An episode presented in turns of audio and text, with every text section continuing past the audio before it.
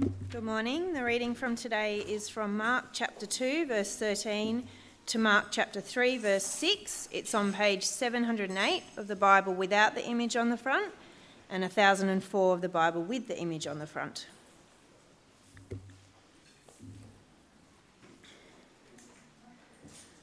So, Mark chapter 2, verse 13. Once again, Jesus went out beside the lake. A large crowd came to him, and he began to teach them. As he walked along, he saw Levi, the son of Alphaeus, sitting at the tax collector booths. Follow me, Jesus told him, and Levi got up and followed him. While Jesus was having dinner at Levi's house, many tax collectors and sinners were eating with him and his disciples, for, they, for there were many who followed him. When the teachers of the law, who were Pharisees, saw him eating with the sinners and tax collectors, they asked his disciples, Why does he eat with the tax collectors and sinners? On hearing this, Jesus said to them, It is not the healthy who need a doctor, but the sick. I have not come to call the righteous, but sinners. Now John's disciples and the Pharisees were fasting. Some people came and asked Jesus, how is it that John's disciples and the disciples of the Pharisees are fasting, but yours are not? Jesus answered, How can the guests of the bridegroom fast while he is with them? They cannot, so long as they have him with them. By the time, but the time will come when the bridegroom will be taken from them, and on that day they will fast. No one sews a patch of unshrunk cloth on an old garment if he does, the new piece will pull away from the old, making the tear worse. And no one pours new wine into old wineskins. If he does, the wine will burst the skins, and both the wine and the wineskins will be ruined. No, he pours new wine into new wineskins. One Sabbath, Jesus was going through the grain fields, and as his disciples walked along, they began to pick some heads of grain. The Pharisees said to him, Look, why are they doing what is unlawful on the Sabbath? He answered, Have you never read what David did when he and his companions were hungry and in need? In the days of Abiathar, the high priest, he entered the house of God and ate the consecrated bread, which is lawful only for the priest to eat, and he also gave some to his companions. And then he said to them, the Sabbath, was, the Sabbath was made for man, not man for the Sabbath. So the Son of Man is Lord even of the Sabbath. Another time he went into the synagogue, and a man with a shriveled hand was there. Some of them were looking for a reason to accuse Jesus, so they watched him closely to see if he would heal them on the Sabbath. Jesus said to the man with the shriveled hand, Stand up in front of everyone. Then Jesus asked them, which is lawful on the Sabbath, to do good or to do evil, to save life or to kill? But they remained silent. He looked around at them in anger and, deeply distressed at their stubborn hearts, said to the man, Stretch out your hand. He stretched it out, and his hand was completely restored. Then the Pharisees went out and they began to plot with the Herodians how they might kill Jesus. Thank you, Kate. and uh, good morning, everybody. Um, big welcome to church today. A special welcome to you if you're joining us on the live stream on YouTube or Facebook. Great to have you with us today. And uh, why don't you drop us a comment on the comment section just to uh, let us know that you're with us and we can uh, send you a greeting back. But it's lovely to have you with us, and uh, we trust that uh, it'll be a really helpful and, and encouraging and challenging time for us all today. Uh, before we come to think about this passage from Scripture, let's uh, join in prayer, shall we? Father, we want to thank you for this uh, passage, uh, this remarkable um, uh, section of your word that teaches us about Jesus and the right, um, what he's come to do and the right response to him. Father, we pray that by your Spirit that you would be giving us insight and understanding, that we would indeed be those uh, who live with Jesus as our Lord. And we pray these things in his name. Amen. Uh, one of the unique uh, things about the Christian church is the membership requirement. Because the only people who can belong are those who don't deserve to belong. That's unique, don't you think? I mean, other groups in society, if you, if you want to belong, you have to uh, fulfill certain requirements. You have to meet particular standards. You have to. But in God's church, the only people who can belong are those who don't deserve to belong. It's strange, isn't it? It's, it's not the way that society normally works, it's not the way that people normally think. And uh, mm, ironically, especially, it's not the way people normally think about God and being part of His church. Uh, because for many people, uh, surely to be accepted by God, uh, you have to meet a, a particular standard. Uh, in order to be accepted by God, you, you'd have to do something. You'd have to be a particular kind of person. You'd, you'd have to make yourself into an acceptable person perhaps by being religious enough, uh, by going to church, um, or by being good enough, by be, being someone who obeys the Ten Commandments, or at least tries to, so that in the end you, you meet the entry requirement. In the end, you, you deserve membership. Now, of course, the Ten Commandments are, are really only a fraction of uh, all of the hundreds of laws that are in the Old Testament. And at the time of Jesus, the religious leaders were, were very careful. They were scrupulously careful to obey every single one of them. So that uh, if anyone uh, could be thought of being deserving of being admitted into membership of God's people, surely it was them, or so they thought. But there was one group of people who no one thought deserved to belong to God's people. And that group of people, a particular occupation was tax collectors. Now, if you were to meet someone today who worked for the Australian Tax Office, uh, they, they probably won't tell you that today is Reformation Sunday, but they might tell you that today is the last day to get your tax form in. Uh, did you know that? October the 31st is the deadline.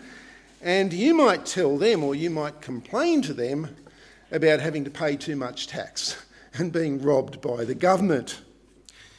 But in Jesus' day, people really were robbed by the taxman. Uh, in uh, Mark 2, verse 13, our passage today, if you care to have that open, uh, Jesus is by the Sea of Galilee, he's by the water, by the lake, uh, near the city of uh, Capernaum, when he meets a man by the name of Levi, who we're told was, quote, sitting at the tax collector's booth. Now that tells us something about Levi, doesn't it? It tells us a, lot about him. It tells us that uh, he was one of the least deserving and most hated men around. Um, Israel was, of course, occupied by the, by the Romans and uh, the, uh, the Jews had to pay taxes to the Romans. Question was, well, who would collect the taxes? And the answer is, well, any local who was greedy enough to betray his own people and work for the enemy. And the Romans made it worth their while. Um, tax collectors, uh, they had to collect a certain amount of money, a set amount of money for Rome, and, but after that, after they'd collected that amount of money, with the backing of Roman soldiers, they could collect whatever they wanted and put it into their own pockets. Greedy traitors. If anyone was undeserving of God, it was them. And so imagine Levi's surprise when in verse 14 uh, Jesus uh, stops at his tax collector's booth and instead of condemning him, he actually invites him. He says to him, Come, follow me. Now, I reckon uh, Levi might have been looking around and uh, he might have said, uh, Sorry, Jesus, who are you talking to? You're talking to me? Really? Seriously? You actually want me to follow you? Wow. You know, last week we saw how Jesus physically touched a man who was a leper. Remember that? Uh, friends, Levi was a social leper who, as Jesus extended friendship, felt so touched that in verse 15 he threw a dinner party for Jesus with all of his friends, with all of Levi's friends.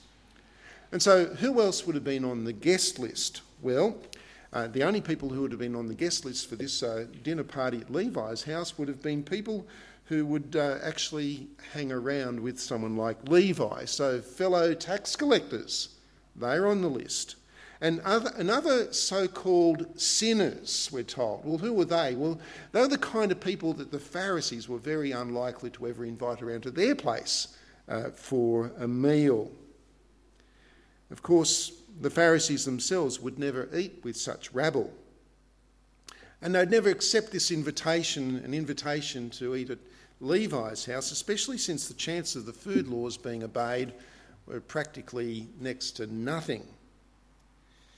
But yet, here is Jesus at Levi's home enjoying a meal with what the Pharisees would have considered to be the human garbage of Israel. And so the, the Pharisees corner Jesus' disciples with a question Why does he eat with tax collectors and sinners? And that's, that's a question which deserves an answer from Jesus himself. And so uh, let's have a look at verse 17. On hearing this, Jesus said to them, It is not the healthy who need a doctor, but the sick. I have not come to call the righteous, but sinners. Now, uh, Jesus didn't think for one moment that the, uh, that the religious leaders, the Pharisees, were, um, were righteous. Uh, Jesus didn't actually think that. The problem was that they thought that. They thought that of themselves. As far as they were concerned, they were good enough for God and they deserved to belong to His people. Whereas the, the tax collectors and the sinners, well, at least, at least Levi knew that he needed to have a friend in Jesus. He knew that, didn't he? Now, the opposite to enjoying yourself at a banquet, at a, at a dinner party, is to, is to what? Is to deprive yourself of food altogether, which is what some people around that time were doing. Um, check out verse 18. Now, John's disciples, says, tells, uh, says Mark, and the Pharisees were fasting. Some people came and asked Jesus, How is it that John's disciples and the disciples of the Pharisees are fasting, but yours are not? Now, um, in Bible times, oh, to fast is to not eat food. And, and in Bible times, uh, people fasted um, uh, typically when they were grieving over something, when they're perhaps mourning over sin, uh, or when they wanted to pray for something um, in particular, something special, a particular need that they needed to bring before God in prayer. And so, uh, one view is that going without meals, um, particularly in an agrarian society like that, where actually food preparation and so on was quite a, a, a big thing, that going without meals would, would free up more time for prayer. And so, in the Bible, in the descriptions in the Bible, fasting and praying go together, hand in hand. But do you know how many days in the year that the, the, the, the biblical law required um, people to, to fast? How many days in the year were they required to fast? One day in the year only one day in the year, and that was on the Day of Atonement.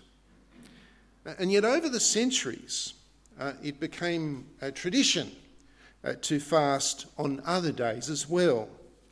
Um, the Pharisees would fast on Mondays and Thursdays. Their choice, but not God's law. And so here Mark tells us that the Pharisees and their the disciples of the Pharisees, those who followed them, were fasting, as were also the disciples of John the Baptist, um, who had uh, only recently at that time been executed. So the disciples of the Pharisees were fasting, the disciples of John the Baptist were fasting. Who's not fasting? The disciples of Jesus. And so the question is asked, and uh, uh, one of the other gospel accounts tells us it's asked by the disciples of John the Baptist. The, other, the question is asked, why? Why are the disciples of Jesus not fasting? And it's a good question to which Jesus says two things. Uh, number one, because it's not appropriate for his disciples to be fasting. Um, check out verse 19. Jesus answered, How can the guests of the bridegroom fast while he is with them? They cannot, so long as they have him with them. But the time will come when the bridegroom will be taken away from them, and on that day they will fast. So, what's he saying here? Well, um, put it this way Have you ever been to a wedding reception where there was no food, just speeches? I don't think so. No. I'd want my money back, wouldn't you? I mean, uh, you know, because a wedding is a celebration and people spend thousands of dollars on the often too much money on the food for the uh, for the wedding for the, uh, this, for the for the uh, wedding reception, but it's a celebration. And so, what is Jesus saying about himself? Well, he's saying that he is the bridegroom, and his presence is a reason to celebrate and to feast not a reason to mourn and to fast. There will come a time when he will be gone, when he will leave them, when there will be a time for them to mourn and to fast. And that is a time in the future, a time which points to his death on the cross. But for now, it's the time to feast. Now, secondly, in verses 21 and 22, Jesus um, goes a bit deeper in his reasoning. Um, and he does so with some puzzling comments about, about sewing and wine. Uh, verse 21. He says, No one sews a patch of unshrunk cloth on an old garment. Uh, if he does, the new piece will pull away, making the tear worse. Now, I have learnt the hard way that um, some fabrics shrink when they are washed. You should see my favourite jumper, which can now only fit a child. and so, what's Jesus saying here is if you're going to patch up a hole in your clothes, wash the patch fabric first. Shrink it first before you sew it on so that it doesn't shrink after you've sewn it on, because if it shrinks after you've sewn it on, then it's going to tear away from the clothes. Now, what's he saying? Well, let's see how he continues. He continues in verse 22 by saying, And no one pours new wine into old wineskins. If he does, the wine will burst the skins, and both the wine and the wine skins will be ruined. No, he pours new wine into new wineskins. Now, in Jesus' day, people often drank wine, and one of the reasons for that was because the water quality wasn't all that great. And to carry wine, uh, they used animal skins, uh, which they um, obviously cleaned and so on, and, uh, and they sewed it into, um, into like bags, uh, into, into, into wine bags, uh, wine bags which apparently could hold up to 200 litres of wine. But over time, an animal skin wine bag would become a, a bit dry and, and brittle. And so that if you poured new wine into an old wineskin, as the new wine fermented and expanded, uh, the wineskin wouldn't because it would be too brittle, And so, therefore, it would burst. And you'd have, you'd have a mess, wouldn't you? You'd have wine everywhere. And this is what happens. If you take the gospel of Jesus, which is all about forgiveness and hearts that are changed in this new age of the, of the Spirit, and you try patching it onto or pouring it into the old covenant, or the kind of religion which is, which is about meeting the, the membership standard. I remember a friend of mine who used to think that way. he was a guy who'd been taught all of his life that you just have to pull yourself up by your bootstraps to get right with God, to be good enough uh, for God, do the right thing, go to church, take communion, and uh, try to obey the Ten Commandments and all of that. And it was a, it was a burden to him. so he wasn't never sure whether he'd make it. We um, spent some time doing some Bible studies together.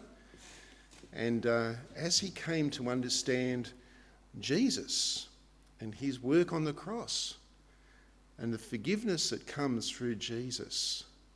It was like his life had been like that old wineskin. And now, filled with the truth of the gospel, he, he, he, he just couldn't contain his joy as joy was flowing out from this man's life.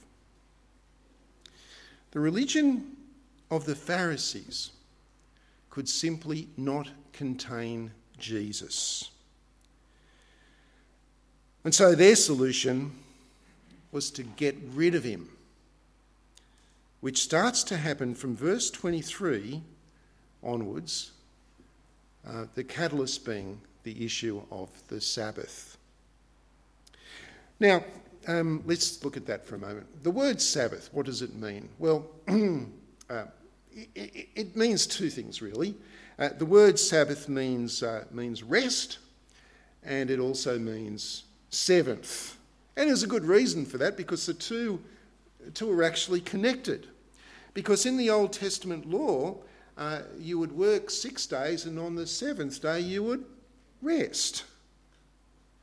And the reasons for the Sabbath are, are several. Um, one reason for the Sabbath, for resting every seventh day, uh, is because that's the way we've been made by God. Uh, we need to enjoy rest. The person who is all work and no rest is the person who is heading for disaster. And secondly, uh, it expresses our trust in God because the person who is all work and no rest is the person who doesn't pr- trust in God to provide. And so God gave us the Sabbath um, for our well being, for our good and to help us to express our trust in Him. But the Pharisees turned it into a burden. Um, we see this in verse 23. Uh, Jesus and his disciples are, are, walking through a grain field one day, and uh, it's the Sabbath, and they're hungry. So, what do they do? Well, they, they pluck some heads of grain off the uh, ground to eat. And some Pharisees saw it and they pounced. There you go, they said. Working on the Sabbath, just like farmers harvesting their crop. Although I kind of wonder, what were the Pharisees doing out there on the grain field on the Sabbath? they would have been at least walking, which, anyway. So, and so Jesus reminds them about a time when uh, King David and his uh, men were fleeing for their lives, um, fleeing from, uh, from uh, the crazy King Saul who wanted him dead. And they turned up at the house of God and they were hungry. They needed food, and the only food that the priest had was food which had actually been consecrated to God and to God's service. And the priest gave them that bread to eat because the priest knew that God would want, that the right thing to do, the godly thing to do, is to not see people going hungry. Jesus reminds them of this because the Pharisees uh, they would much rather have seen Jesus and his disciples going hungry than for them to pluck some grain on the Sabbath, as if that was work. Now, it's the same thing in chapter 3, verses 1 through to 6. Uh, again, it's the Sabbath, and this time they're in a synagogue where there is a man with a shriveled hand. Uh, we don't know the details of that and why what shriveled hand means. Perhaps he, perhaps he had arthritis in his hands, perhaps he had a skin disease. But the point is this check out verse 2.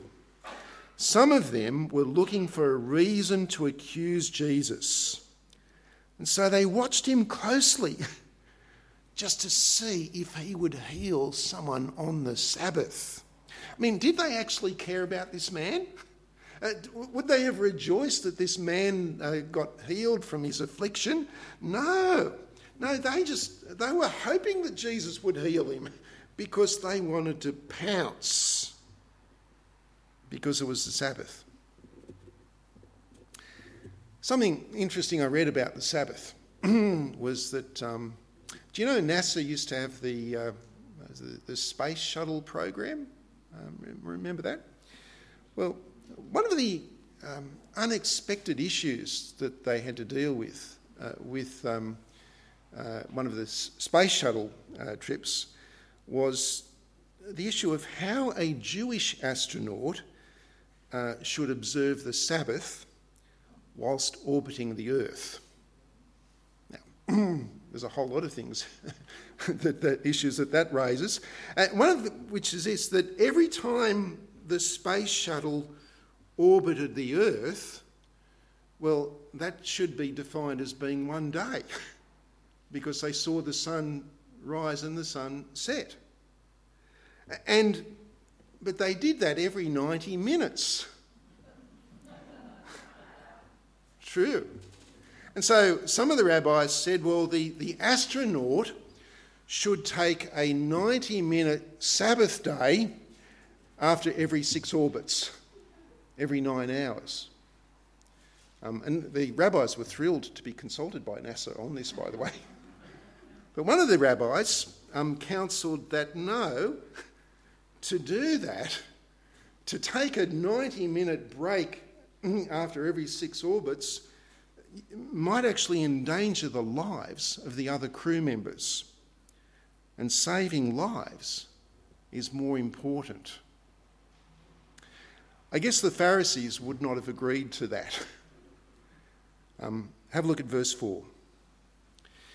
Then Jesus asked them, Which is lawful on the Sabbath, to do good or to do evil, to save life or to kill? But they remained silent. And he looked around at them in anger and, deeply distressed at their stubborn hearts, he said to this man, Stretch out your hand. He stretched it out, and his hand was completely restored. And so then the Pharisees, um, together with the Herodians, a group of people that you know supported King Herod, they went out and they began to plot how they might kill Jesus. What's better to do on the Sabbath, to save a life or to kill? Well, they obviously thought to, to kill. Because they were old wineskin, and Jesus is new wine. The Sabbath helps us to rest from our work, but it, it points to something bigger than that. You see, Levi, the tax collector, well, Levi was his Jewish name. He also had a Greek name. His Greek name was Matthew. He was called Matthew. Yes, the greedy, traitorous agent of the Romans did follow Jesus. More than just inviting Jesus to his dinner party, he followed Jesus, he became a disciple of Jesus, he became an apostle of Jesus, And he wrote an entire gospel all about Jesus. And when he recorded these same events in the Gospel of Matthew, he quoted Jesus saying this. He said that Jesus said, and I quote, Come to me, all you who are weary and heavy laden, and I will give you rest. Levi understood that, didn't he? And it's the rest which we which we all need. You and I need. Not just rest from our work, but rest for our souls. Because when you think about it, um, none of us meet the entry, if there is an entry requirement, um, none of us meet it. no matter, there's not, not one person here who deserves uh, to belong to God's people. Uh, no matter how good we are, and no matter how religious we might be, we all carry a load, and that load is the burden of our sin. In fact, the person who says, I do deserve to belong, by def- definition, does not belong, disqualifies themselves. They can't belong because they don't understand their sin, they don't think they need a Saviour. Come to me, says Jesus. For the rest which he gives is to take the guilt from our shoulders and bear it himself when he died on the cross so that we can be forgiven. The very reason that Jesus ate with sinners and tax collectors. The very reason that he would have eaten with us. The very reason that if we put our trust in Jesus, one day we will be gathered together with him at the wedding banquet of the Lamb. Let's pray. Father, we. Um, confess that sometimes we've thought that we were somehow good enough for you. Um, we know also the, the guilt of our sin. And Father, we uh, thank you for Jesus. We thank you that he is the friend of sinners. We thank you, Father, that um, he took the burden of the guilt of our sin upon his shoulders uh, as he died on the cross. And we thank you, Father God, that, um, that the, the only people who can enter your kingdom are those who don't deserve to enter, and that by Jesus' death on the cross, that, that, that is now us. We pray that we would uh, be um, overflowing with the joy that comes from knowing uh, that forgiveness, and uh, that we would not um, become uh, like those Pharisees who uh, started to, to trust in their own righteousness, but that we would trust in Jesus and Him alone. Amen.